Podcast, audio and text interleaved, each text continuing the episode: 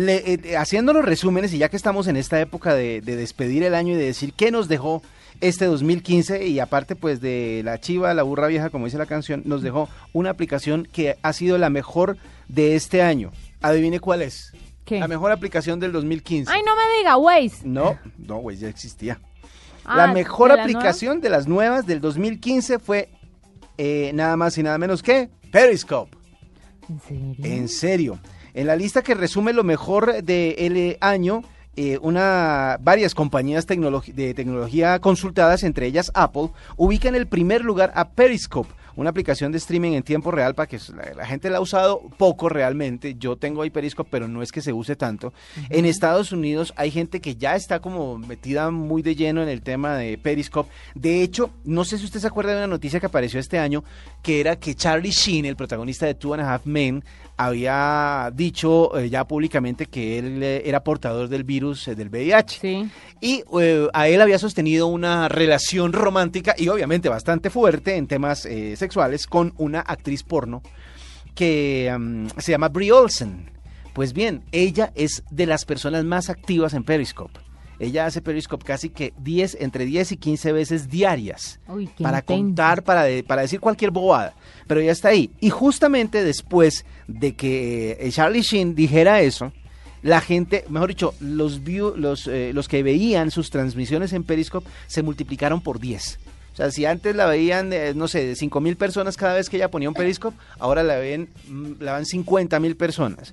Todo el tiempo ella ha estado pues, eh, pendiente después de la noticia de contarle a la gente que ella eh, obviamente se dedicó a hacerse exámenes y a saber si ella se encontraba bien. Al parecer sí lo está, según lo que cuenta.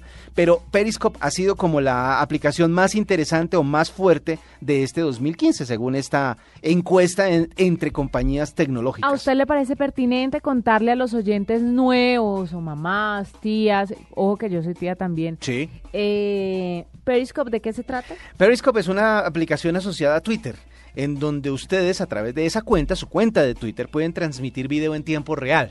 O sea, no es como ah, uno, uno normalmente en otras aplicaciones como Instagram, como en el mismo eh, Twitter, uno puede grabar un video y publicarlo. En el caso de Periscope, lo que hace uno es transmitir en vivo, o sea, streaming de video para que ustedes cuenten cualquier cosa. Si se encuentran de pronto eh, viviendo una experiencia que quieren contarle al mundo que están viviendo, pues simplemente activan su Periscope con la, con la cuenta de Twitter y pueden transmitirlo en vivo. Eso desde su, su smartphone, su tableta, etcétera, etcétera. Así que, pues es votada como esa aplicación como la mejor de este 2015. A mí me pareció interesante las veces que la usé. Lo que pasa es que yo creo que la gente se vuelve perezosa con tanta cosa que hay. Con tanta aplicación, la gente dice, ah, ya tengo Facebook, ya tengo Twitter. Ya Deberían hacer un Instagram, estudio, ya. o no sé si exista un estudio que diga en qué proporción la gente utiliza todas las redes sociales o si deja una cuando entra otra. ¿Me hago entender? Sí. Porque si una persona se enrolla mucho con una aplicación, por ejemplo, yo estoy muy metida con Instagram, me gusta mucho. No he dejado del todo Twitter porque también me parece chévere y, y- y es una herramienta muy importante para mí, pero me le, le dedico más cariño, le hago con más cariño a Instagram, la verdad. Exactamente. Pero Entonces, cuando llegan nuevas redes sociales, uno como que va relegando las otras y Pero- las deja y las deja. no sé si usted se acuerda cuando Facebook estaba en el auge más grande y apareció Twitter y todo el mundo decía, esta es la muerte de Facebook. Y después apareció Instagram y dijeron, esta es la muerte de, de- de Twitter. Pues resulta que las 13 redes se integraron y ahora todo el mundo tiene Facebook para una cosa, Twitter para otra cosa e Instagram para otra. Pero las nuevas, las que quieren reemplazar esto, no han logrado hacerlo. Por ejemplo, eh, WhatsApp es otra aplicación que todo el mundo está usando, es una de, de las aplicaciones más poderosas del mundo. Y han salido un montón de competidores que por más publicidad que se ha hecho, no funcionan, no les ha dado la talla para competirle a WhatsApp. Porque ahí sí, el que pega primero, pega dos Exactamente. Entonces, en este caso, como las tres redes, por ejemplo, esas que acabamos de mencionar, Instagram, Twitter y Facebook, son tan distintas, puede ser por eso que las tres hayan reinado y el resto simplemente se han dedicado a tratar de emularlas, a tratar de copiarlas. Eh, Snapchat, por ejemplo, este año se le dio muchísima publicidad y Twitter sigue siendo el rey de los mensajes cortos. Así que pues no, no, no le veo, por más publicidad que se haga, no ha sido como lo más, como lo más relevante eh, en, eh, en términos de redes sociales. Me imagino yo que lo que vendrán son evoluciones de estas mismas redes. Vamos a ver qué pasa el año entrante. Todo es para el año entrante. Pero es que no sé quién le pueda poner la pata a estas tres redes sociales, que son las más importantes.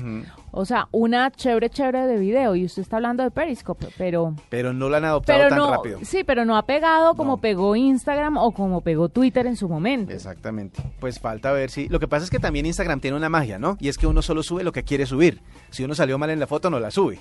Mientras que si usted está transmitiendo en vivo en Periscope, como salió, salió. Entonces esa, es- esa puede ser una de las desventajas. Pero de todas maneras, esa es la aplicación del año, para que vea. Me parece muy chévere. Y le quiero contar algo cortico y es un tema gramatical realmente y cómo afecta cuando usted envía mensajes por chat. Si usted pone punto para cerrar los mensajes que manda a través de los chats, usted es un grosero. ¿En serio? ¿Y por qué si supuestamente eso es una norma de buena Eh, caligrafía, es- ortografía, Exacto. sintaxis? Si usted es de los que termina los mensajes de texto y agrega un punto, es un grosero de acuerdo con un nuevo estudio eh, que se va a publicar en febrero en una revista muy reconocida a nivel mundial. El estudio presentó a 126 estudiantes eh, que intercambiaron mensajes cortos, tanto en formato electrónico como con notas escritas, los cuales podían tener o no un punto al final de la oración. Los estudiantes reportaron que los mensajes de texto que terminaban en punto eran menos sinceros que los que no lo tenían. Sin embargo, no pasó con la parte escrita. Cuando Ajá. usted mandaba un papel con un mensaje, si tenía punto, no se percibía igual que como se percibía escribiéndolo a través de un chat. Unos nuevos códigos se crean a través de, de la Increíble, tecnología. ¿no?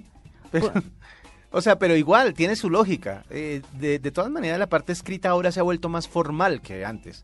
Ahora, ahora la gente que escribe se percibe como más formal, más seria, más elegante que los que simplemente mandan mensajes. Le voy a explicar que, en qué consiste esto, que cuando hay interacción cara a cara, Ujú.